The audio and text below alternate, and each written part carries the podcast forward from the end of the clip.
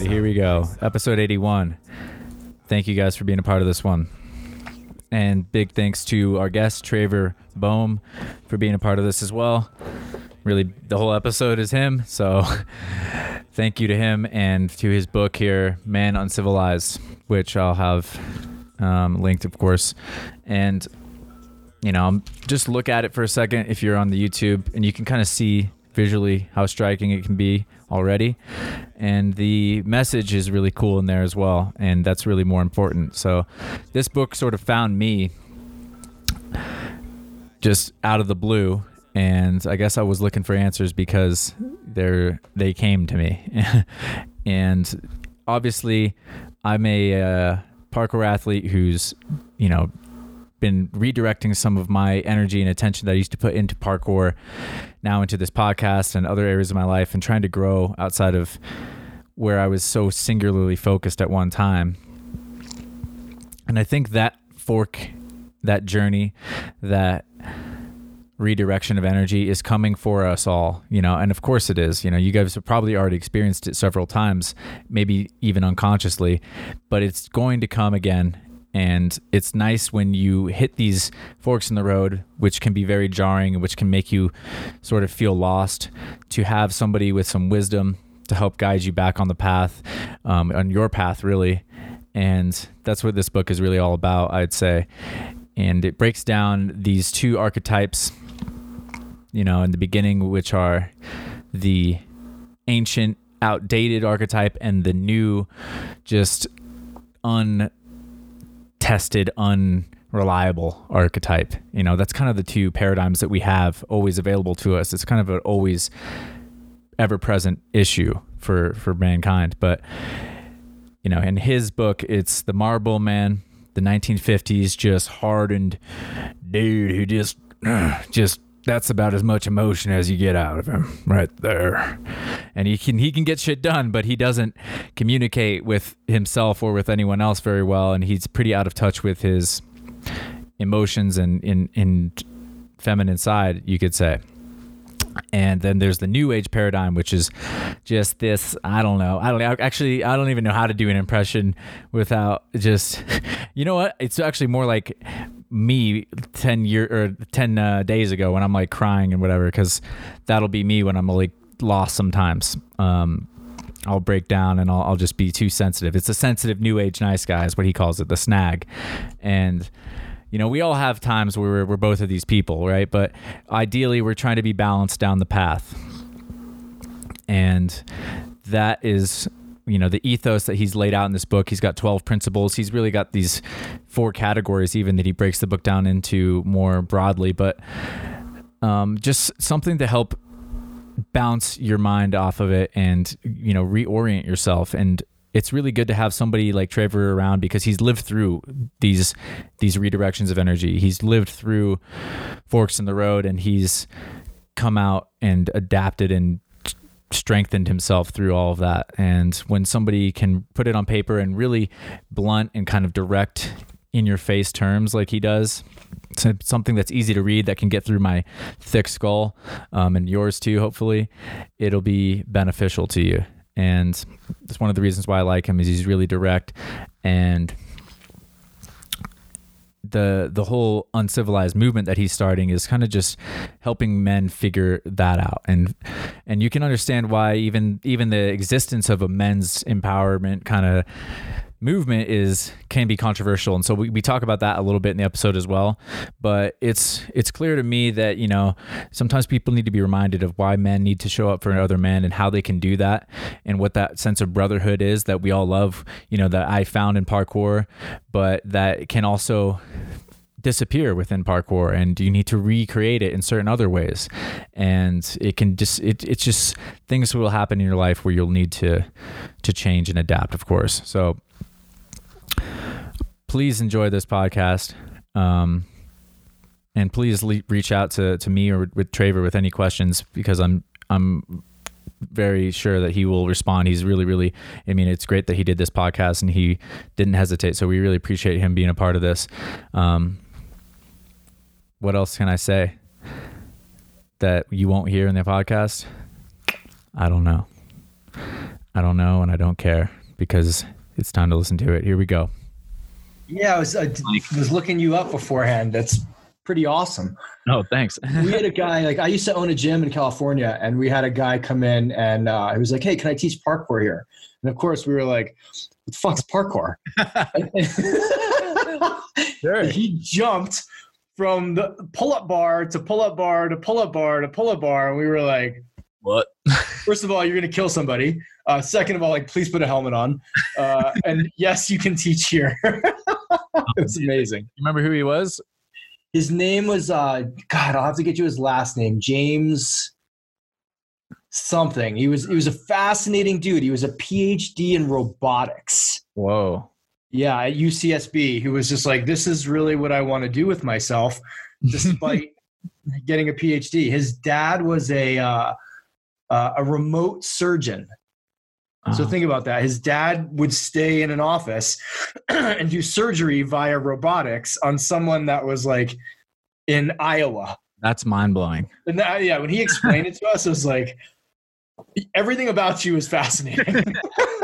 so that was your introduction into parkour, and then yeah. since then, have you seen it reappear in your life much, or is it is it still been peripheral uh, still been peripheral. I left the gym world and it didn't really, uh, I didn't follow with it. I just saw Tim Ferriss posted a video of some dude doing some monumental human gymnastics trick that I imagine was parkour. And I was like, I, I had to watch it like four times to see like what the body movement was. It was insane. But yeah, parkour is not really in my world right now. Yeah, fair enough. Um, it's a great way to get fit. You know, I can't recommend it enough, but obviously you are already in uh, in great shape doing all kinds of stuff. Like you study martial arts and you yeah you're a CrossFit gym owner. It sounded like and I was at the time. Yeah, yeah, yeah, yeah. Not anymore. That was uh, that was a different lifetime. Yeah. I uh, yeah I worked with uh, parkour gyms out here for a long time as well, and I've just shifted into and working in a different field as well with that. But is it big here in Colorado? Colorado's got a big community. It's like amazing it's it's one of the first places where people started doing it just because people are fit, I guess, and yeah, because people are crazy out here.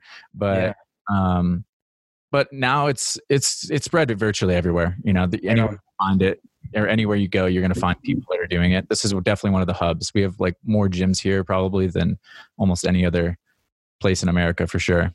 No kidding. Do you think stuff like, um, and I know, and if we're getting off track, just oh yeah, no, redirect. Do you think stuff like American Ninja Warrior helped parkour?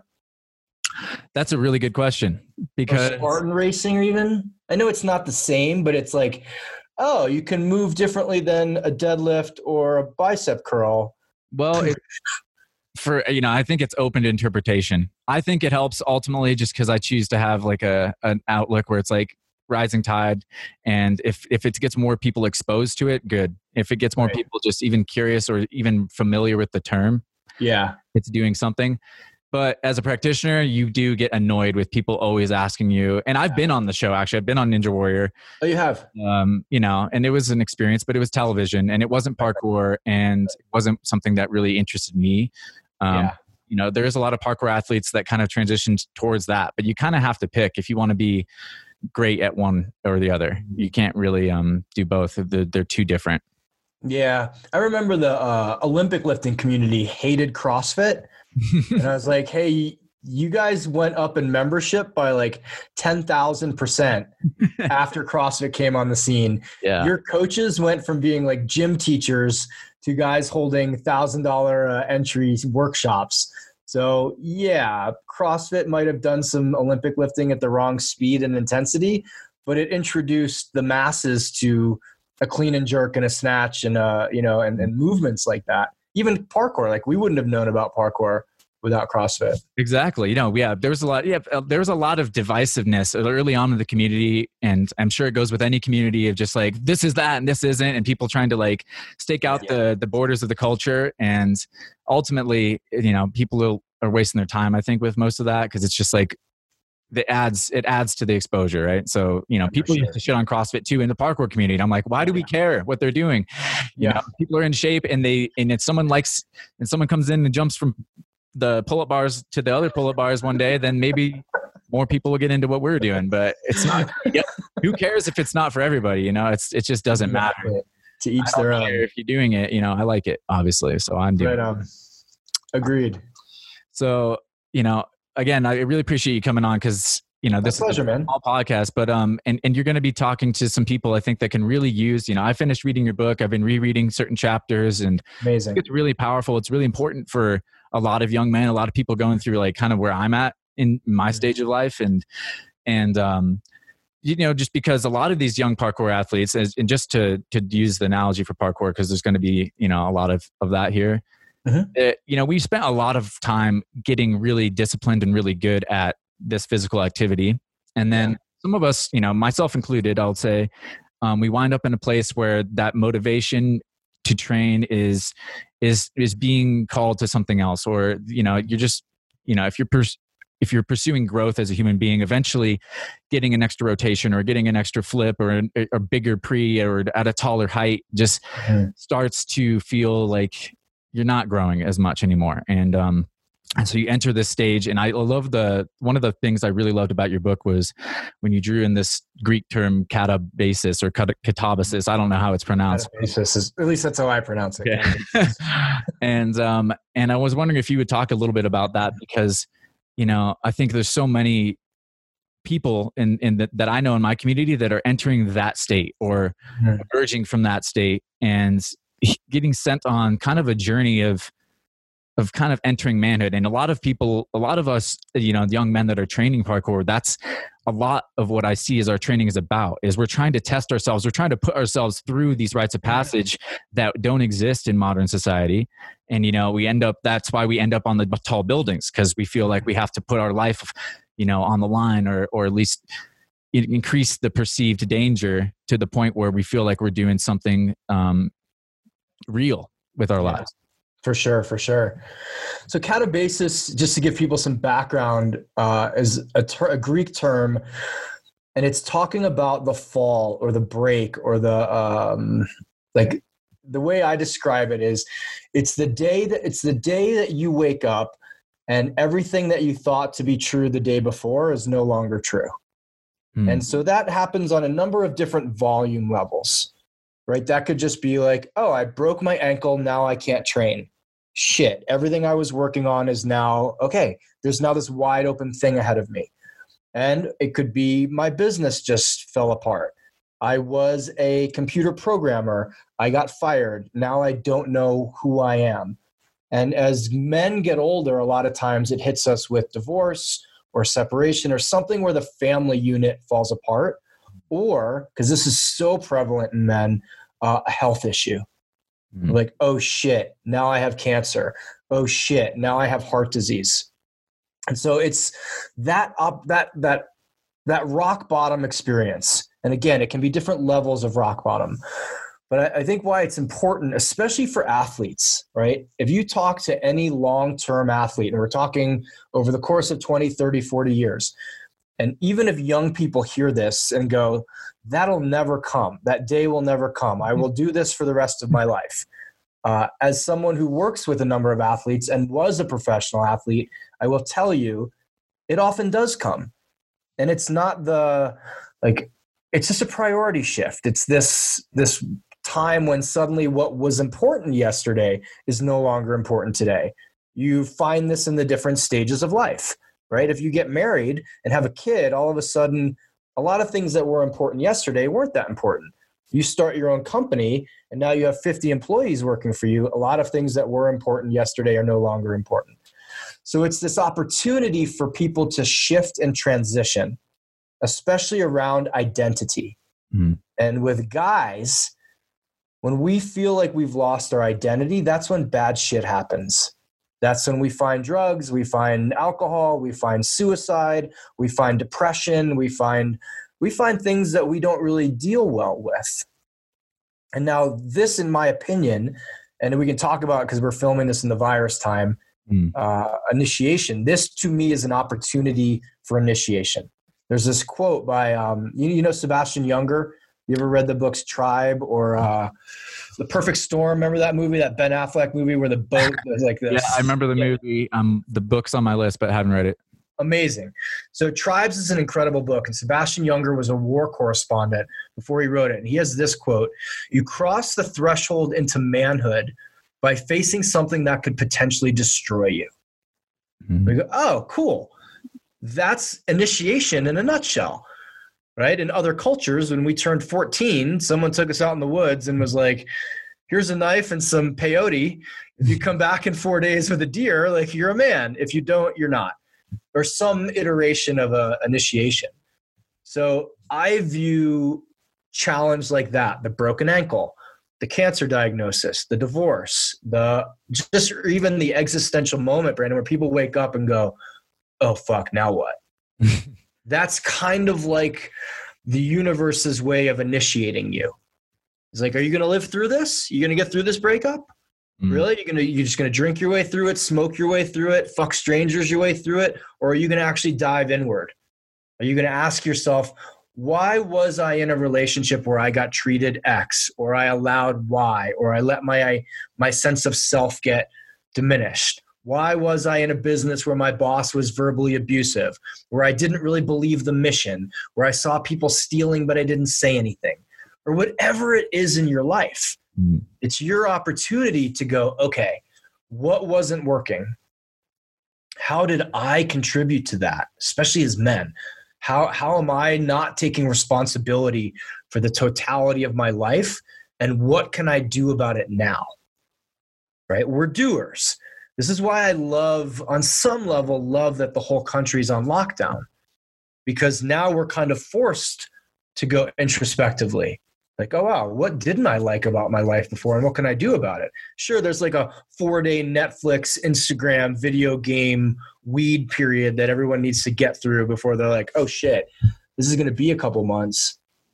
What can I do with this? How is this an initiation for the entire culture? Of oh guess what? How you guys were living a month ago that wasn't really sustainable for the planet. It wasn't sustainable for, for financial systems for housing markets for your health for all of these areas. So let's just put you in timeout and make you sit there and think about it.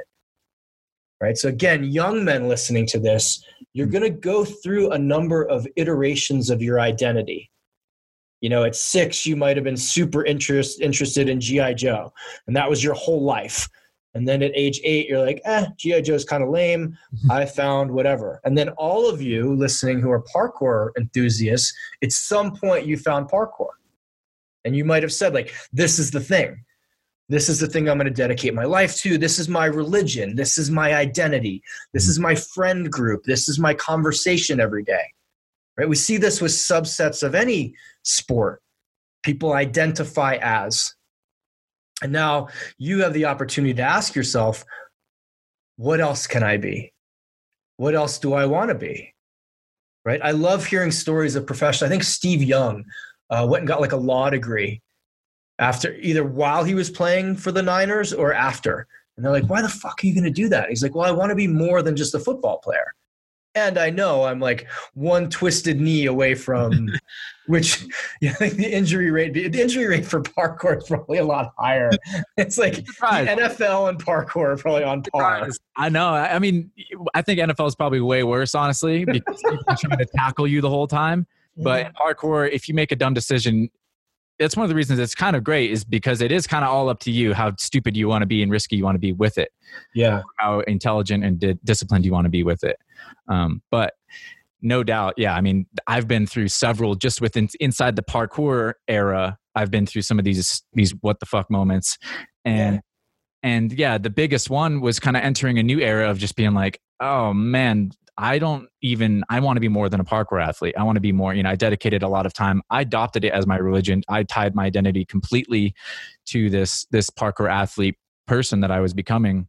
Yeah. Like you said every road um forks at a certain point or mm-hmm. dead ends or something and you have to do something different with your life and yeah, I see I see a lot of a lot of us, you know, struggling with that, and that's why I want yeah. to because it is yeah. important. And I've, and, you know, and like you said, how do you stay away from the drugs? How do you stay away from fucking your way through it and all these things that we've I, you know, I've tried some of these things for sure. You know, oh, me I- too. As a pro, you know, like, yeah, that was, that was the go-to. That was the default. And I, you know, I was so unconscious. I didn't even realize that that was the choice I was making. You know, Yeah, for sure. I thought that this that was my solution. That was my best idea, and it worked Right, for me right. at the time. But, um, but then it doesn't work. You know, down the road, all of a sudden you come up against it, and you're like, I don't think another drink or another, you know, No, it's it's gonna set you back to the to the emotional starting point. mm, right? Like you said, I don't want to, ju- and I'm not saying just as in there's something wrong with being a parkour athlete, but you're also a podcaster, right? So you're affecting people, and you're having conversations that don't have anything to do with po- with parkour. So you're affecting people on a number of different levels, and I think what's super important for men, especially, to ask ourselves is, who do we want to be in totality? mm, right? Not just what one area do I want to hyper focus on and make my identity, but how do, and well rounded person isn't the right way to put it. It's like openly expansive person. How much shit do you want to get good at? mm, How big do you want to be? Right? How expansive do you want to be? How full and rich do you want your life to be? Like if we took the wheel of your life and cut it into the pie pieces, like are you eating incredible food that you love? Are your conversations with people deeply intimate? Is your relational life like fantastic and you're you're you're you're getting the juice out of that? What's your financial life like? a lot of times with let's just call them fringe sports like the same thing when i was in jiu-jitsu Mm. it was guys who were like five dudes living in a house all on mattresses and couches eating peanut butter and tuna fish and having no relationships and being like we're living the dream man. Like, well I lived at the gym, taking shots right? behind the gym in a with a big bladder of hot water hanging from the fence, standing naked in a field. So I've done that. Yeah, I would, and you ask people and they're like we're like well it's it's just a lifestyle bro. Right? Like jiu-jitsu's a lifestyle. You're just not dedicated. Like no I'm i really like a couch and um, humans. So i think men are really good at specifying. I want to do that. But the challenge is when we make any one thing our identity and that thing disappears we are lost. And being lost is a very dangerous position to be in. So if I can make my identity that of a writer, a speaker, a coach, uh, a content creator, a husband, a father, uh, a businessman, and, and then one of those gets challenged or one of those disappears, my foundation is still pretty solid. And that's a little bit of defense. Like we want to be on defense just for the way the world is. It's like having a um, your your portfolio as an investor. Like you're not like, oh, all, all my money is in this one thing. Oh, well, what happens if that one thing goes away? Like, I, it won't. Okay, yeah, because in the history of the world, nothing's ever gone away, Oh, which man. we're seeing now. So I think for men, it's really about young men, especially. And I've, I've asked this question in the book. I ask it to everybody. It's something to, if you don't have the answer now, to start thinking about what are you building? Mhm. Right? The first chapter, what are you building? Mhm. And it doesn't mean that you have to be New York Times bestselling, on Oprah, writing, speaking, etc. It could be I'm building a life of health and wellness and and growth. Okay, beautiful. Like that's you, you know what you're doing. Like I put in the book, I have a guy, a client who's building a uh, a safe world for his autistic son. Bam. Like and when you hear that, like, oh, that's a pretty simple thing. No, that's got like 5,000 variables that you and I will never have to deal with. But yet, that man knows from the moment he wakes up to the moment he goes to bed what he's doing with himself. Now, that gives him purpose, that gives him drive, that gives him humans to talk about or talk to, gives him community. He's involved in the autistic community. He's talking to other parents, he's reading books, he's taking workshops, he's studying, he's talking. Oh my God, that actually sounds like a really rich life right so if one part of his life gets diminished he's still got all these other ones to to um, to fall back on now if we go back to katabasis oftentimes it is that fall brandon that that starts the hero's journey Like none, very few of us wake up one day and go, you know what? I'm really going to change my life in all these ways for the better. It's going to be super hard work, but I know I can do it. I'm going to go into a little bit of debt. I'm going to hire a coach. I'm going to read these books and go to these workshops. It's usually somebody just left me, right? Or I just got injured. For let's be honest, it's usually like I just broke up and now I'm fucking heartbroken. And now I'm in so much pain. I'm going to use that pain to do something positive. Or, you know, there's a death doesn't have to death of a loved one.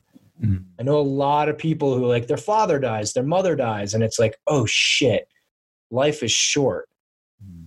Working in a cubicle, like working for someone else, not following up on this one thing I really want to do with my life, even if I get there and I don't like it or even if I get there and it's scary, I just I can't not do it anymore.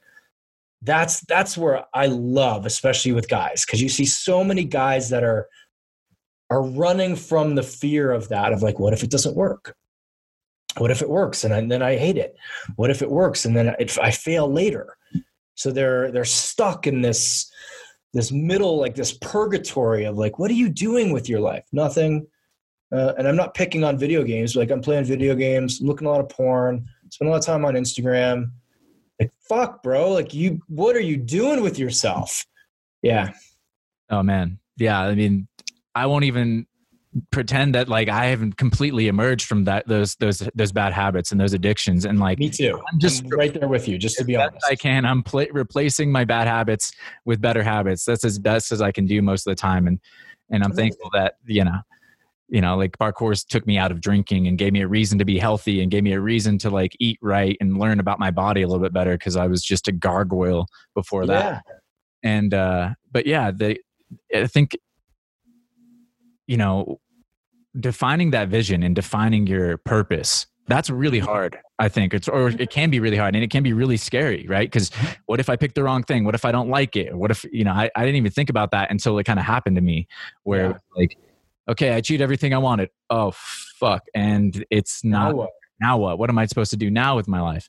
Right. And um, can you? What What are your um, thoughts on just like what are the best things to do to to help you hammer down that vision? Like, sure. is it is it to be is it to do it badly and just do it quickly and get it done first is it to aim really small i'm trying to I'm still working on defining better goals for myself and, and really honing in that big life grand vision because of, mm-hmm. of where I am at just my journey right now. And um, so I'm selfishly asking, you know, sure, tips, sure, but also I know a lot of people will help. Yeah, man, it's there, there's a lot to it. So first, let's just frame it that there is no wrong decision. Mm. It's not like, oh my God, if I hadn't chosen parkour, I would have been like the next rock star, musician, celebrity, billionaire, and now I can do like a twist in the air. But fuck, I should have gone left when I went right. It, that's not how it works. So yeah. you can't make wrong decisions. Uh, I have had probably five complete careers by the age of 44. Mm. Like full on, and I went to grad school, uh, fought professionally, was a real estate appraiser, owned a chocolate company, owned a gym, and now I'm doing what I'm doing as a writer. And each one of those informed the next. So I write about my bodyguarding career in my 20s. I write about the failure of the chocolate company. I write about the gym. I use what I learned from traditional Chinese medicine in everything that I do, despite not sticking needles in people. But to answer your specific question, let's let's zoom out a bit. Mm-hmm. When I was, God, I was in my early twenties. I worked for a guy named Gavin de Becker. He's the author of the book The Gift of Fear, which is just a fabulous book. Multiple, I think it's been a year on the New York Times bestseller. He owned the bodyguarding company I worked for. And one day I got this email. So I was also doing, we would do residential security when we weren't traveling. So you may be at a celebrity's home sitting in their little guest house. I get an email saying, like, hey, Gavin wants you to give him a wake up call at 6 a.m. And I was like, I, I have a fucking degree. Like, I went to a top 25 college. Like, does this man not own an alarm? And uh, like, okay, I'll do it. and like I was, I was, I was on shift at that point. I give him a call. I'm like, "Good morning, Mr. de Becker. This is Traver. You have a wake up call." And he just goes, call me back in five minutes and hangs up. And I was like, motherfucker, I am now a snooze bar. Like this is the like this is the totality of my skills and talents. Oh man. Call him back uh, a couple minutes later, and long story short, we end up having a conversation. And he asked me like, "Oh, where'd you, where'd you go to school? What did you study? Blah blah blah." He goes, "What are you doing working for me?" I was like, "Ah, oh, you know, I thought it'd be exciting. I don't want to. I don't want to be having an office job, even though I'm like sitting at a guest house watching a security monitor." He goes, Do me a favor. I want you to write me an email and say, What would I do if I had unlimited resources? Like, what, what are all the things you do? And then I'll, I'll get back to you on this. So send me that email. I'm like, All right, cool. If one, I have a New York Times bestselling author like helping me. So I sit there. I have like a 12 hour shift and I'm literally like private jet, hmm. red Mercedes, like red Corvette, Porsche, islands, you know, Lamborghinis, yeah. Shakira. like it was just like a shopping list of shit. right. And then here's what I'm thinking. He's gonna write me back and be like, here's the magical key to getting all of that like the next 10 hmm. days. So I email it to him and it takes him a day and a half or so to get back to me. And he goes, Beautiful list. Now let me ask you again. What would you do if you had unlimited resources? Not what would you buy? And I was like, ah, oh, okay. So go back and I like knock off half the cars. I'm like, ah, you know, like one Lamborghini will probably suffice. I can, I can fly first class. I'm like 24 years old. That'll be amazing. And I essentially send them back the same list, but with like a little bit of like, oh, I may like teach a self defense class or something like that. Again, day and a half later, beautiful list, not what I'm asking. What would you do if you had unlimited resources? And so to wrap the story up, it took us maybe three more emails. And all I ended up sending him on the last one was, I would help people. Hmm. And then he wrote back, okay, now you're onto something. How would you help them? And we worked through, and eventually it came to like, I wanted to help people health wise. Like, how could I affect their health? And then it was a decision do I go to grad school and become a doctor? Or do I go? I was interested in alternative medicine and I went Chinese medical route. But if you see, the reason I'm telling you this is because the answer to that question first, you have to work through your ego, mm. which is like cars, women, houses, airplanes, etc. And it's like you kind of go from your head, then it was like maybe down to your balls, which is like, I would fuck these 27 supermodels. okay, well, don't forget about this area, which is your heart, because your heart is kind of really the truth. When you can answer that question honestly from those three places and then stick with what your heart wants, I think you're on to something. You're not on to the answer though, Brand. It's not going to be like, I would work for IBM and their HR department in Milwaukee and that'll make me happy.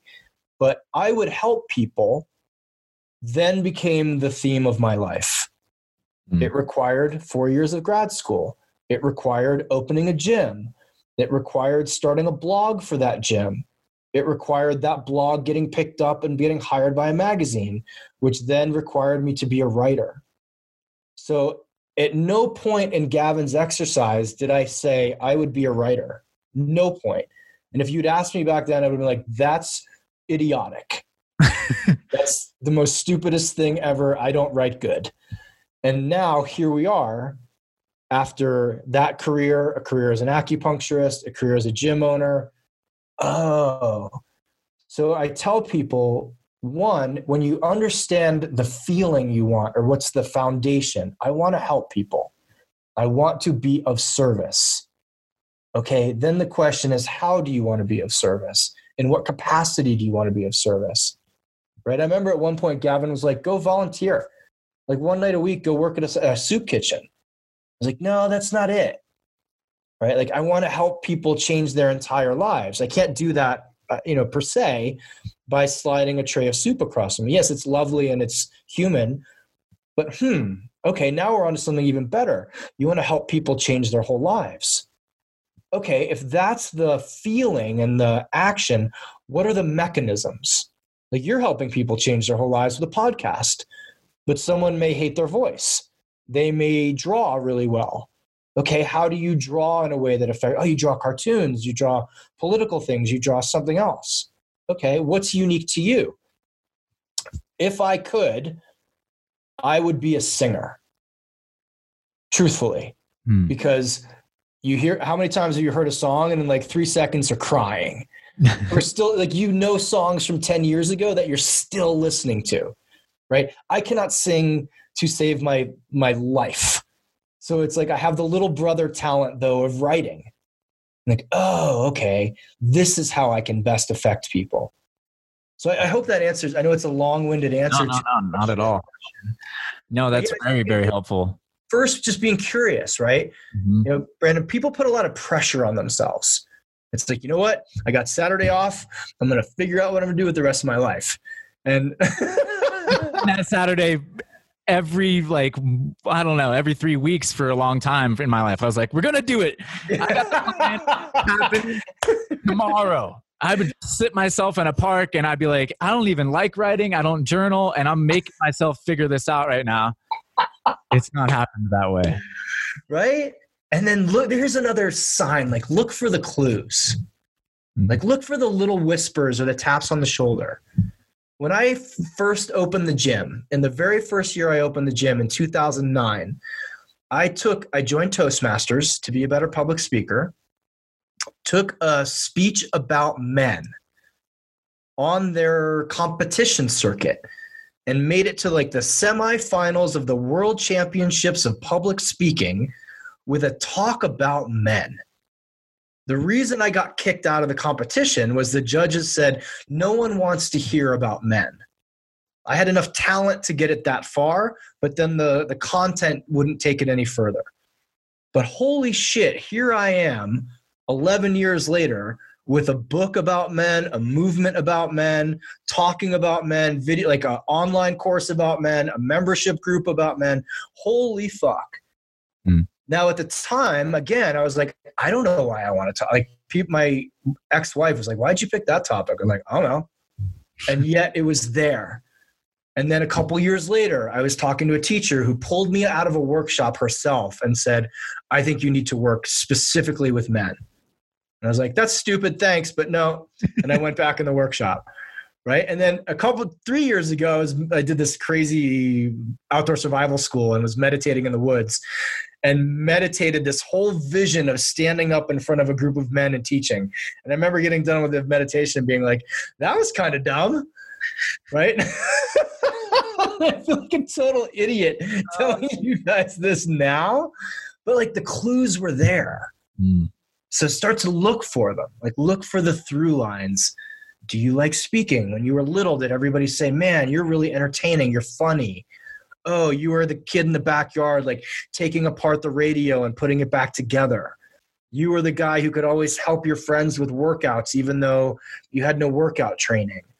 Like look for the through lines and and be okay with.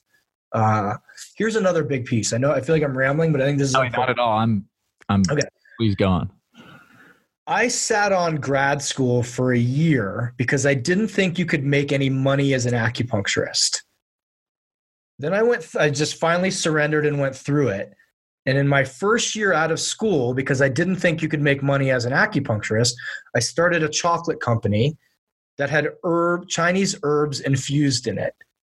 It did really well until the FDA shut us down because of uh, some other issues, um, the facility we were working in. But think about that. I didn't come up with that idea until the fourth year of school, Hmm. right? That led me to doing this, which led me to doing that, which led me to what I'm doing now. And now I make a fuckload of money. But I didn't make money doing the thing I specifically set out to do. So if that's your challenge, if you're like, man, I really want to be a X, but there's no money in X, I challenge that belief 100% Mm. right? Everyone says don't write a book, there's no money in it. Mhm. Well, there's a lot of money in other things around the book, or you can position the book in a way to make money. So there's there's that, right? Because I, I get it. You don't want a whole, you want everyone listening to this like quitting their jobs and playing a guitar in the street and being like, that asshole on the podcast ruined my life. like I get it. Your needs need, still need to be met. Yeah. But I think in 2020, if you have a cell phone, a computer, and a drive, and you can tell some stories, and you're open to speaking, you can make money doing anything. Doesn't matter. You don't give a fuck if you're in knitting or you know basket weaving or par- parkour, like you guys. Right? How much money was in parkour? Uh, still zero. No, I'm just kidding. Yeah. But like there, there, there's still, you still, no one's making it as an athlete specifically doing that for the most Right. part. There's a handful of athletes that have sponsors, but it's always adjacent. It's always like, are you doing stunts? Are you doing performances? Are you doing some kind of gig? Um, Yeah. You know, few, it, no one's, or do you own a company? Do you, you know, I started a company, a clothing company in parkour for a while, and that's why t-shirts behind us Right And- um, you know, it, it- it's it's a struggle, but I learned a lot for sure, and uh, it's helped me figure out you know, the next stage for sure. Uh, And you don't know, and, and I'm I'm not saying that you're I don't know. right. Yeah. You don't know. I if haven't connected the dots fully yet from where. Yeah, you but know. look at this too. It got you to podcast. Hmm like you don't know if if in five years you're gonna be like i had this one guest on my podcast and then now he and i are business partners and or she and i I don't care which and now i'm loaded and, and thank god i got into the cheapest most unpaying sport in the world because look where i am now yeah. Right? and again for a lot of people money may, may not be their goal but you need enough to sustain yourself and live and eat and have rent and etc Yeah, no, well, thank you for for sharing and and mm-hmm. especially like just seeing the length of the journey, the the phases of it. That can really just in and of itself be inspiring enough to just be like, okay, it's going to be okay. I'm going to mm-hmm. keep following my path. I'm not going to you know freak out or panic that, that that that things haven't happened for me yet or that you know I don't know exactly where this is going, but I can you know I can trust that if I want it, it'll it'll work out in the right way for me. Yeah and, and you're doing it like Mhm. it's not that it hasn't happened it's happening That's that's the you you have a podcast. just, that alone is to me is like, oh, it's happening for this guy. It's fine. It's he's he's on the track. We we live in this uh, false assumption about overnight success, Mhm. and, and trust me, especially in my twenties, that drove me insane. I was going. I was in my twenties for the dot com Oh yeah. but at first it was like 19 year old kid with one pair of sneakers makes 72 million dollars yesterday and you're like how can i not be cashing in on this Damn it. Yeah, there's all my I got adjacent like there's people that just uh, somehow it's millionaires off of Bitcoin or whatever now recently and I'm just like I missed the boat. Like ah. right but Yeah, but give everything time mhm. right time is the great equalizer Mm. all those guys lost their fortunes in the dot-com bubble and then had to go okay now we need to learn business fundamentals Mm. and so you talk to just about anybody about their overnight success and it's exactly like yours Yeah. i had this idea i didn't know that it would be the fourth step out from the thing that i'm doing now but it led me to this which had led me to that which and all those times where you questioned you know i'll tell you honestly brother like probably six months before I started writing that, three months before I started writing Man Uncivilized, I called my buddy and was like, fuck this. I'm just going to get a job. Mhm. Like, I'm so sick of trying to make it on the internet and trying, like, doing of like online events that no one comes to. Mm. I had to do a talk in Brooklyn and they told me 250 people would show up and there were eight. And I was Oh, like, man, I remember what that. am I doing? right? Like just start, stop, start, stop. Like take one step forward, two steps back. And I learned that this whole game is about resilience. Mm. You know, you're going to hear the story of the guy that like his one Instagram post turned into a viral and now he's a billionaire. That's not, that's like 0.001%. Everybody else is slowly, slowly, slowly building their empires or building their visions, even better. So, Mhm. empire is a loaded term, Mhm. but just building the life they want. Right? What if your whole picture is house, fence, training facility, podcast, and maybe a partner? Like that's a lot for a weekend to try to to manifest or to build. But you can that's a lot of avenues for you to start exploring right now, isn't it? Yeah. Like, how should I learn about real estate? Hmm. How am I going to make money online? Cool. I should probably do some research into how do I get more people to listen to my podcast. I should probably meet some girls. I should probably look at like training facilities. What is the best? So it, it gets you engaged, Bryn. Like that's where that's what I love about talking to groups of men. They look at me and go, I'm so focused, I don't know how to do it doing it the way I'm doing it. Mm. They go, What if you took your focus and you expanded it out s- 360 degrees? And you watch the light bulb go off over their heads. And then what's even cooler is getting the emails four or five months later where it's, you know, I realized I didn't know how to cook. And so I did these two recipes off YouTube, and now I just signed up for culinary school. And you're like, holy shit, that guy's life just got so much more fascinating Mm. Right? His journey became so much more interesting. His his view on the world just went like that. It just got so much wider right? He's now going to talk about flavors and combinations of like all he's going to understand nut- nutrition like he's going to learn so much. And i'm not pushing anybody into culinary school. You but could. just how much have you learned from having this podcast? Oh man, it's unquantifiable. I'm sure. Right like I learned how to be a production, like a, an audio producer. I learned a lot about microphones, like things I didn't was not even interested in for sure. And you know, I've learned how to listen, or I'm learning still how to listen because I came up against, you know, that ego thing that you mentioned earlier, just like working through my ego.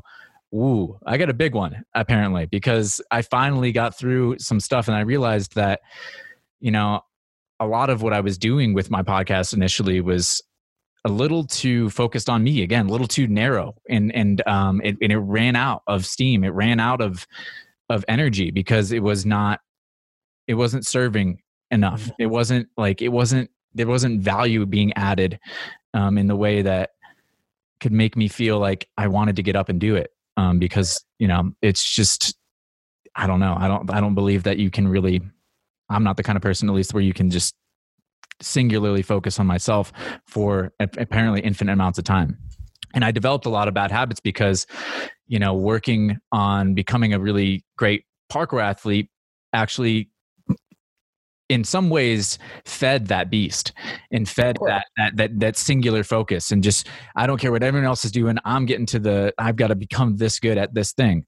And um, so that taught me a lot you know that taught me a lot about that. And then this podcast has helped me open up my worldview and and get out of that and uh, meet interesting people and still continue to scare and push myself but in ways that you know i didn't you know think that i would be scared of. And a lot about myself you know a lot of imposter syndrome stuff comes up a lot about uh just insecurities that i have and and and um, being vulnerable on the mic and being myself on the mic that's really hard to do Mhm. um and so you know just lots of lots of stuff i'm still coming Yeah, think really- about it. Like if you had to write a book that was everything that I've learned from zero to where I am today podcasting.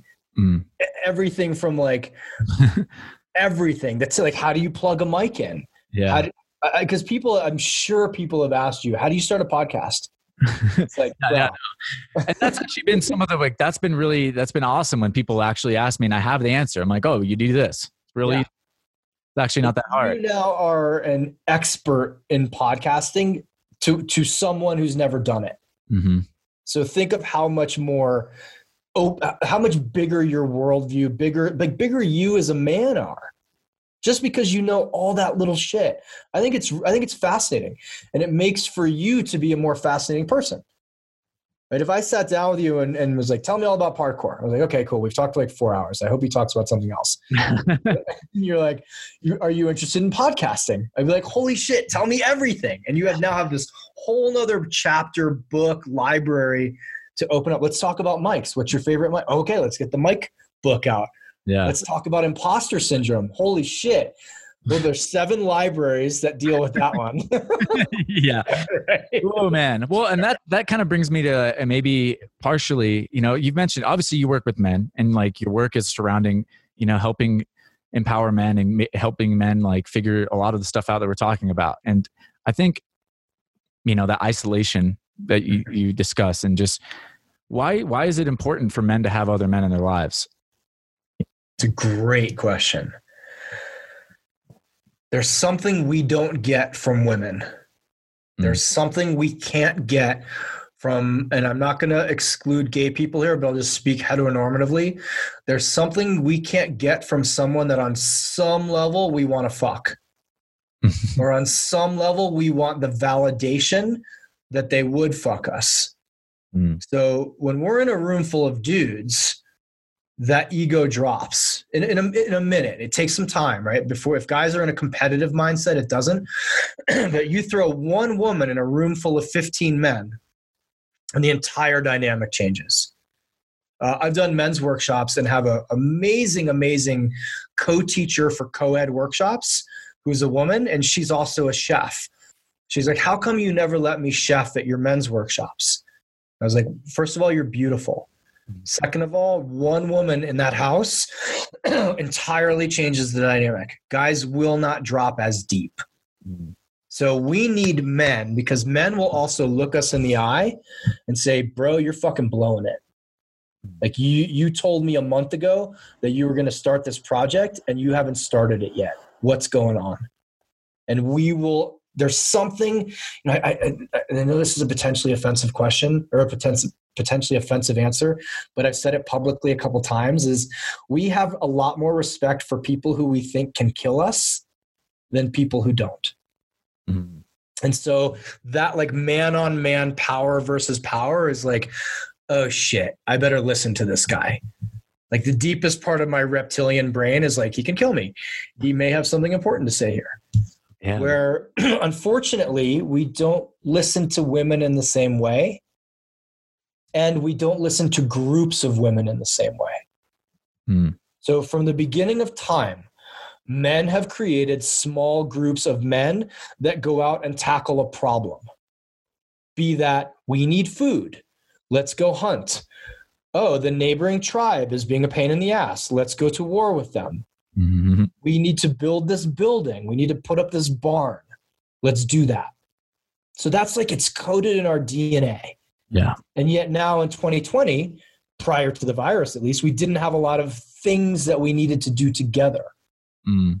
so we were naturally just singular and then there's this cultural idea that if we ask for help or if someone if we're if we're collaborative or if we don't like if we're not rambo the one guy out there fighting against the army then somehow it's not as valuable or it was weak. And just naturally brother men aren't as skilled in reaching out to other men as women are. And we have our egos. In order for me to reach out to you and say like hey man i'm really struggling one i need to have the skill to reach out and the willingness to admit to you that everything's not amazing Mhm. and that's a tough combination but yet i also find with brothers with men who are like i'm not going to judge you you can tell me you could literally tell me all i can go through your internet history for the past 15 years Zero judgment. You know why? I'm going to let you go through mine.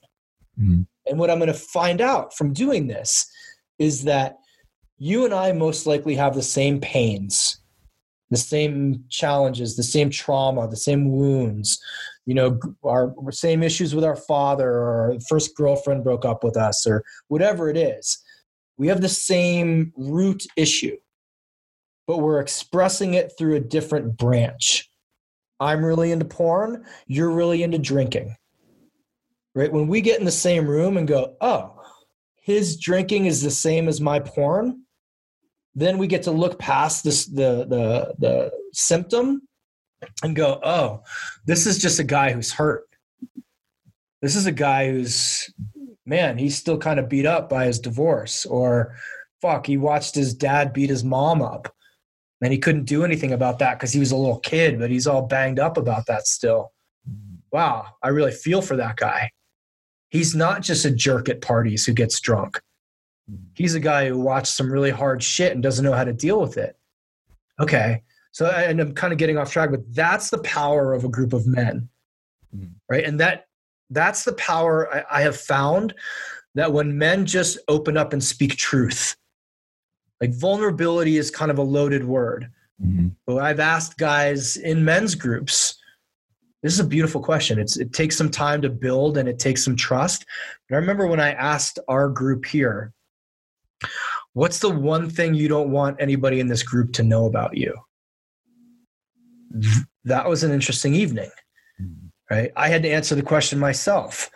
But I'll tell you what, walking out of that meeting, I felt like I would go to war with those guys.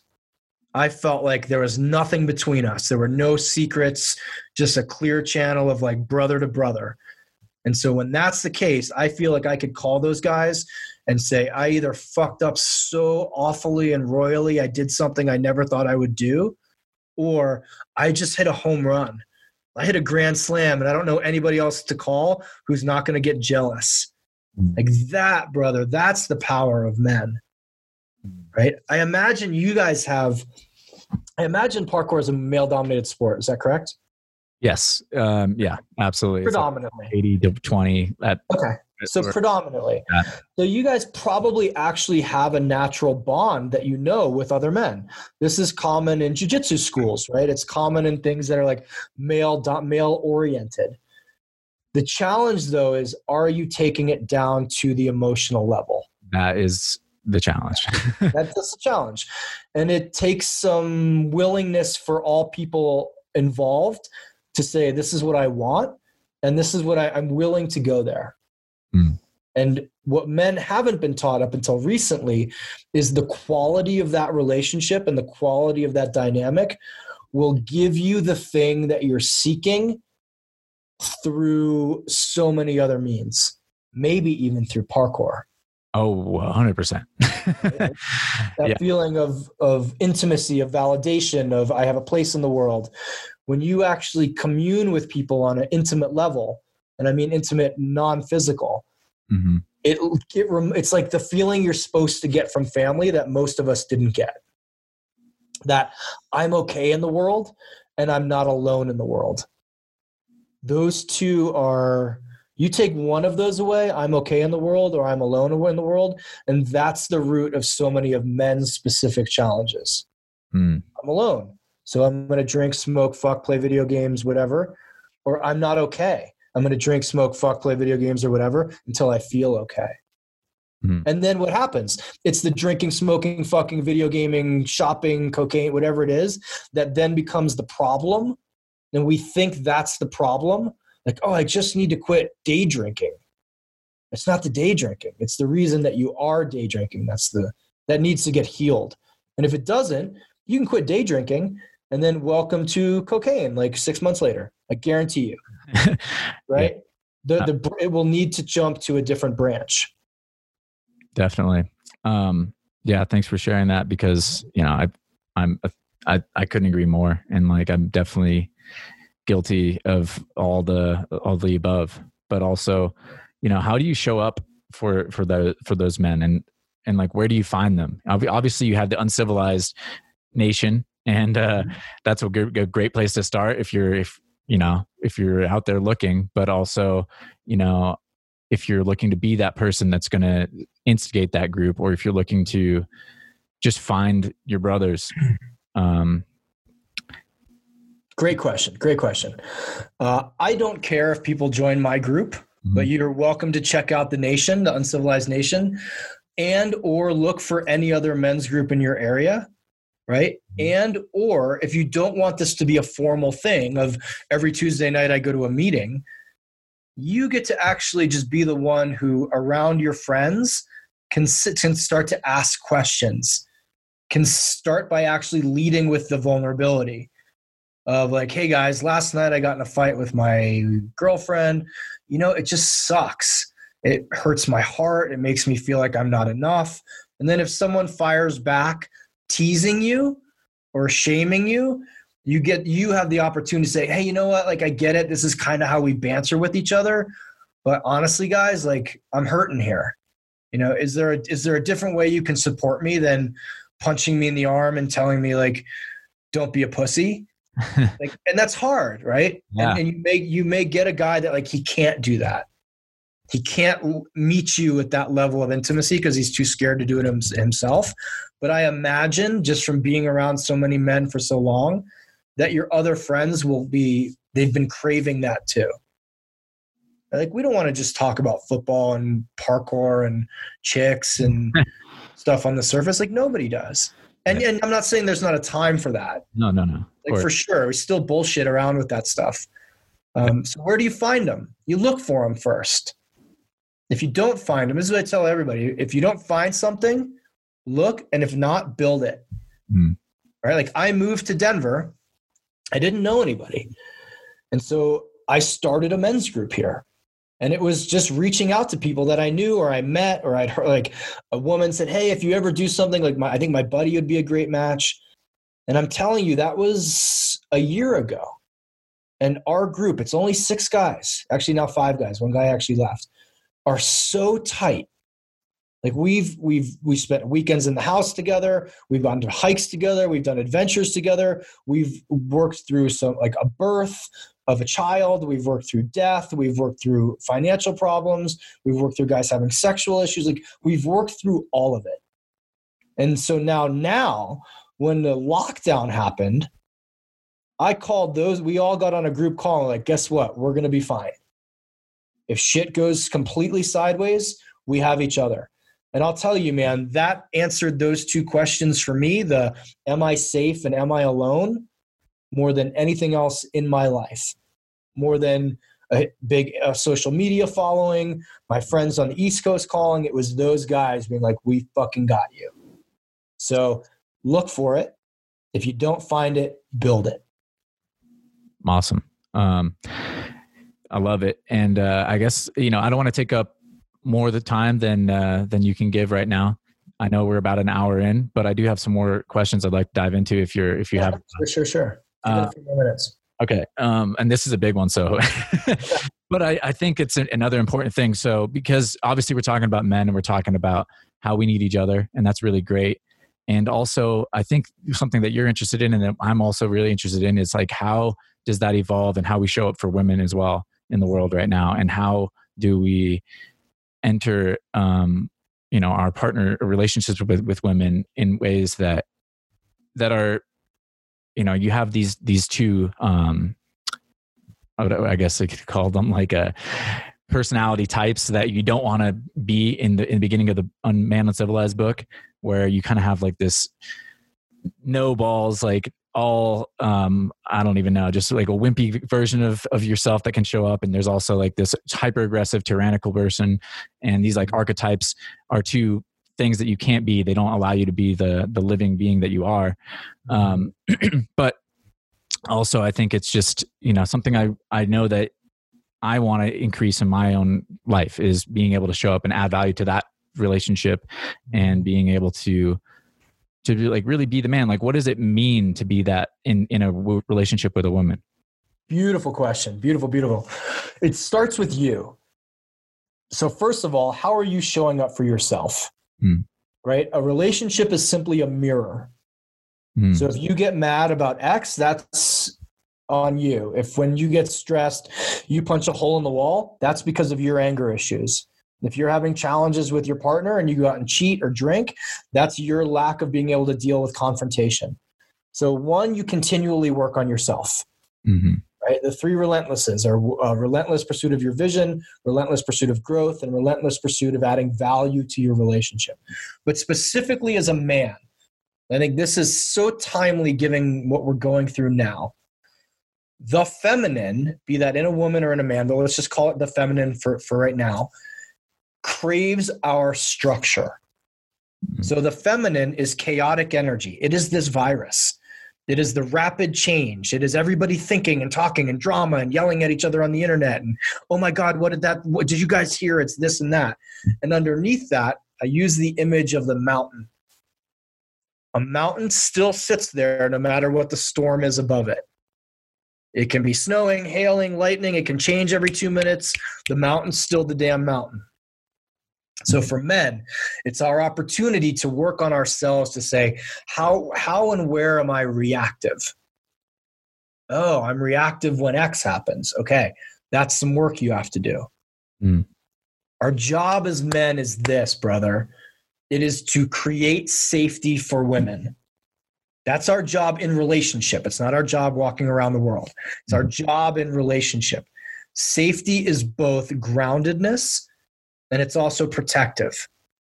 So if I want to, when, I, when most guys hear the word safety, they think of just the tip of an iceberg, meaning like, cool, I got to have biceps and a shotgun. Like, mm-hmm. okay, cool, awesome. You can help, you can protect people. That's good. Now, how do you protect her from you? Oh, shit. That's a big question. Right? Most women don't have problems with men in the outside world. They have problems with men on their inside worlds.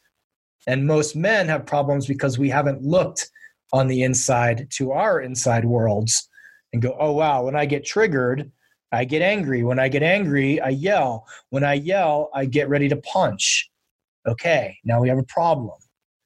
So the two character, the two archetypes I, were, I was describing was this stoic 1950s Marlboro man Mm. who has no feelings.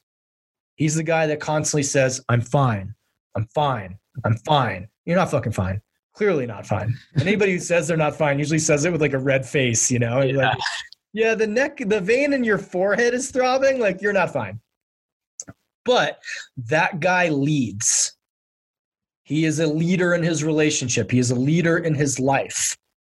I can't tell you how many women have messaged me in the past two weeks saying, Holy shit, I wish I had a man in my life. I wish I just knew where this was going to go and I had someone to guide me.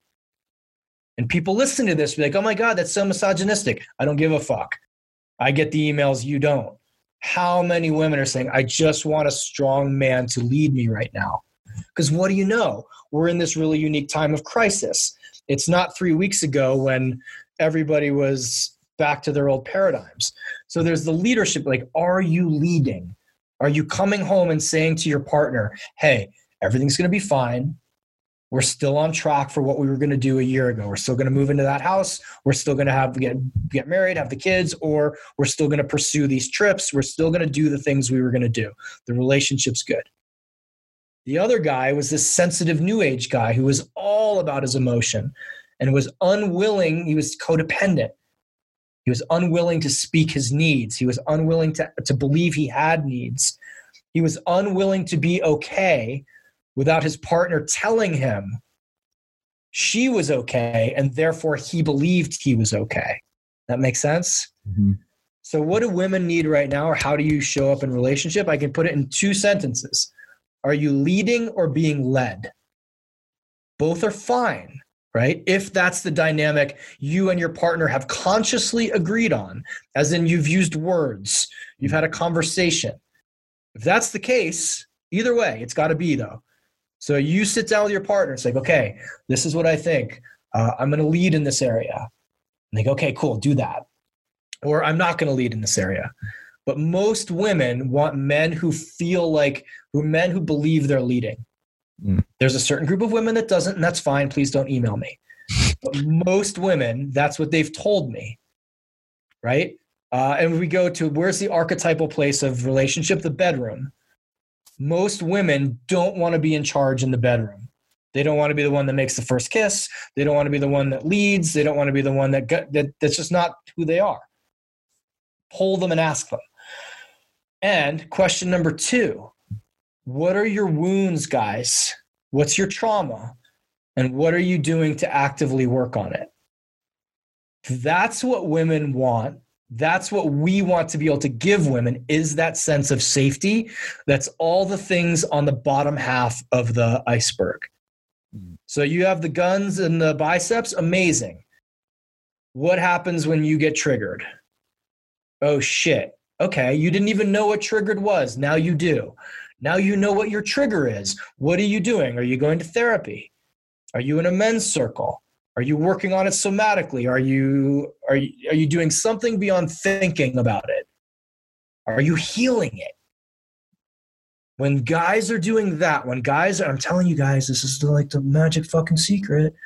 When you are actually leading and you're actually working on your shit, you will be irresistible to women because they know you're safe.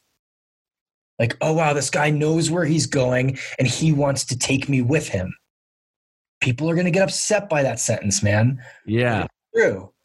It's it's true in my experience. Well, and I think it's worth diving into it just a little bit is just why, you know, I mean, I think we are in in time. It's an interesting time, right? Where we are. I think I, I listened to a, a, podcast with you and uh, Jamie Thompson or Jamie, Mhm. um, a, a sex coach, and like you know, you talked about how it's a time of merging the masculine and feminine. They're they're communicating again, or communicating in a way that they haven't in millennia or maybe ever. And um, do you have any thoughts on just obviously this is a true experience. You're understanding that women want to be led. That's your experience. That's what you are seeing. And also you understand that we live in a climate where that can come off as misogynistic or um, disrespectful in some way. Mhm. what is the difference i guess if, if you can define or could, could you define a difference of just being like what is how is that a leading masculine presence Mhm. Not something that is um, trying to eh, Dominate. dominate or it, Yeah. yeah, it, It's a great question. I get what you're asking. yeah it's it's tough Yeah. to put into a question for me but I I get what you're asking. And, how is and the masculine and feminine changing so that we are still men masculine and feminine Mhm. without um you know you know what i'm asking there's a key word. Here's what you're asking. What's the difference between misogyny and leadership? Mhm. Right? For the most part. And if we take out some of the cultural extremes of like both sides of the coin having some fruitcakes on them and we go to the middle it says l- heart-led leadership is what we all want right now. Mm. right? No one wants totalitarianism. No one wants dictatorship. A leader who doesn't have his heart involved is a dictator. That's the guy who says do what i tell you because i told you a leader with his heart involved says, Come with me. This place we're going to go is amazing. Trust me. I've earned your trust. I've earned your trust through consistent action over time. Here's the vision for I want to take us. I'm including you in that vision. I've included your opinion and your, your, your color and your thoughts and your ideas in that vision.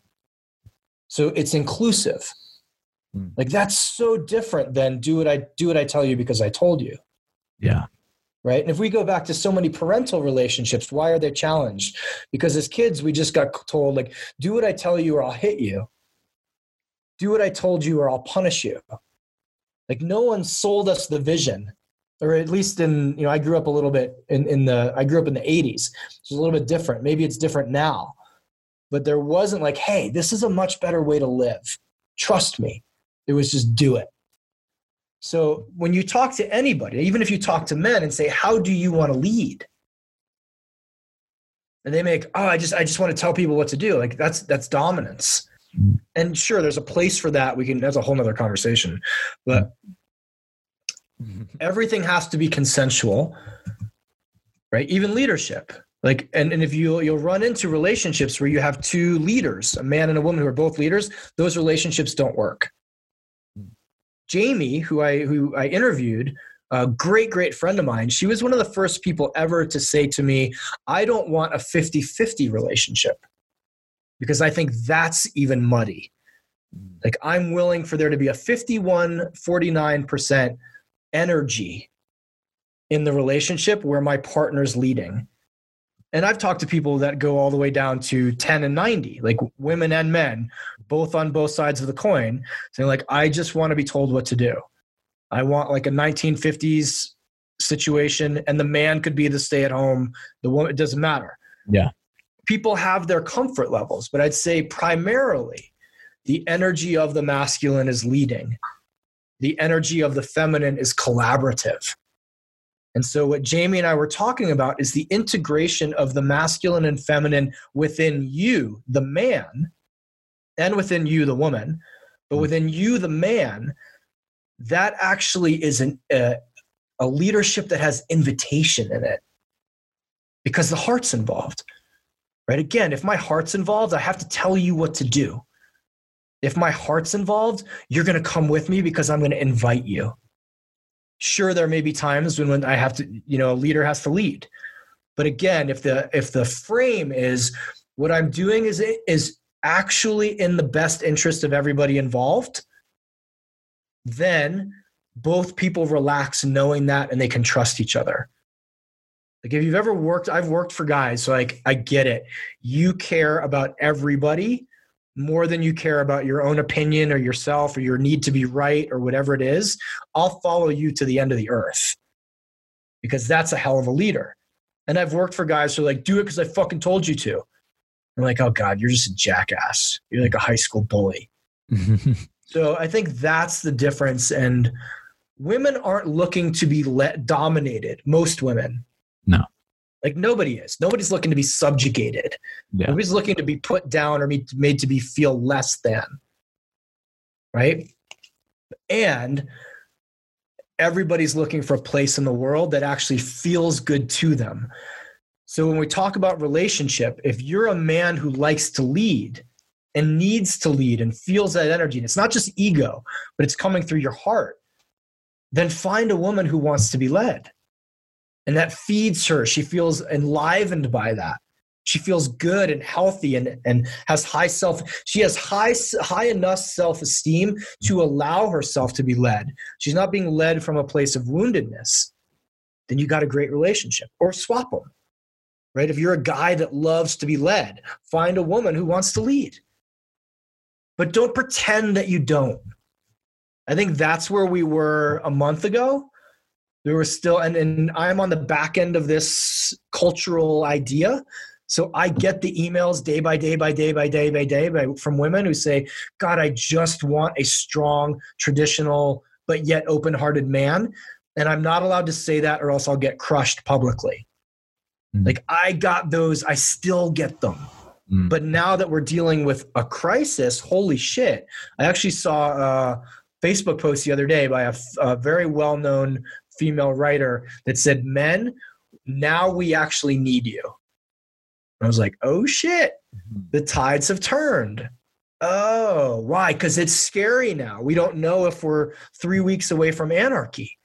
Nobody knows what's going to happen in the next couple months in the world. And our fantasies and fears have run amok, right? Like, I lie in bed at night, like, I hope the zombies aren't coming. But, like, it was a lot more possible than it was three weeks ago. Yeah three weeks ago it was like, I can't wait to have coffee. so there's been a little bit of a shift. Oh man. All right. Okay. Thank you so much for sharing. Um, I love it. Yeah, I think that's really helpful. Uh, I have one last question, I guess, if you if you have the time. It's just sure, sure, sure. what idea do you think is the most healing in society right now? What what is like the idea that you that you are most interested in? Mm, that's a and, great question. I'm interested in people respecting each other. I'm interested in our differences being celebrated. I'm interested in, in you know what it is? I'm interested in radical honesty. Hmm.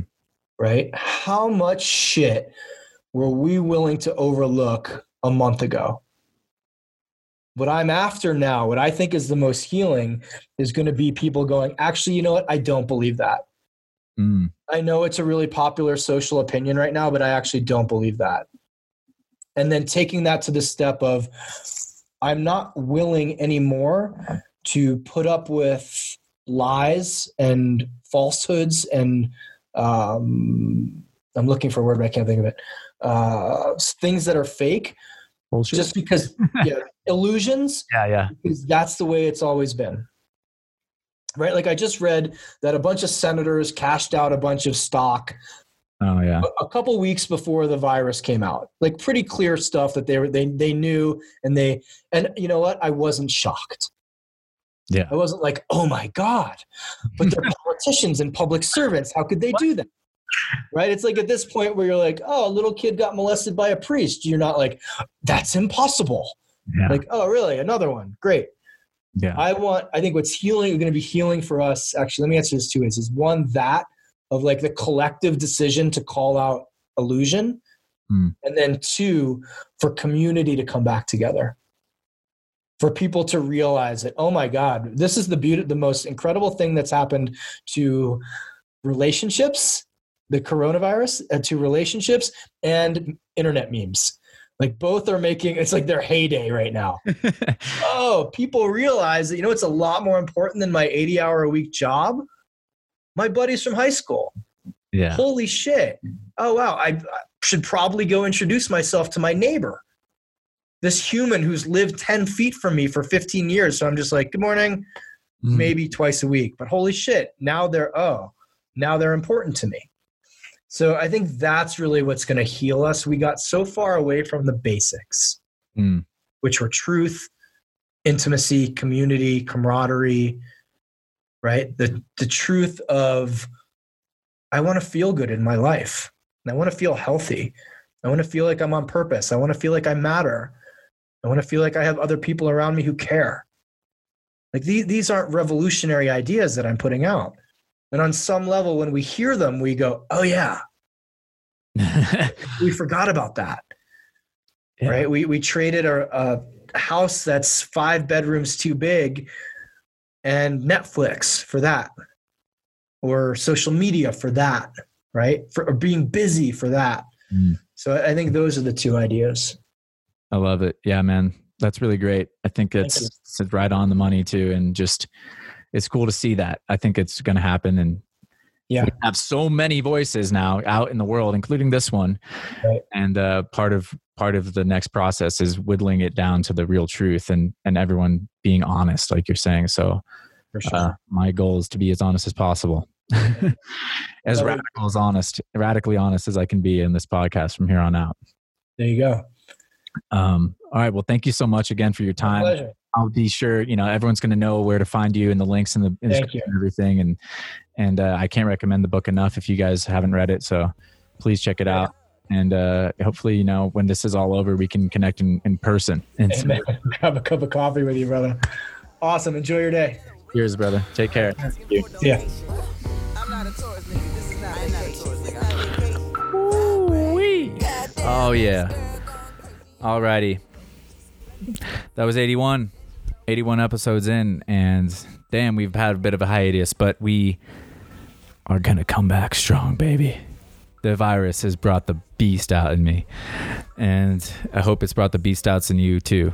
Beasts out? Whatever. You guys know what I'm talking about. And I just want to be on the back end of this episode just to remind you one more time to look at Traver's links that are in the description to his book, to his website, to his TED Talk, to whatever you're interested in. And if you if you enjoyed that episode, and of course, if you have anything you want to do to support this podcast and this platform and myself, that's all in the description as well.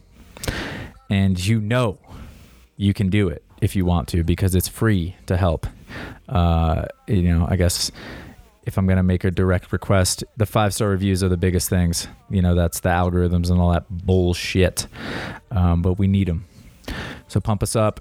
If you got anything less than a five star review, the fuck out of here with that shit. All right. And uh, much love to everyone and appreciate you guys listening. We'll see you in the next one. Bye.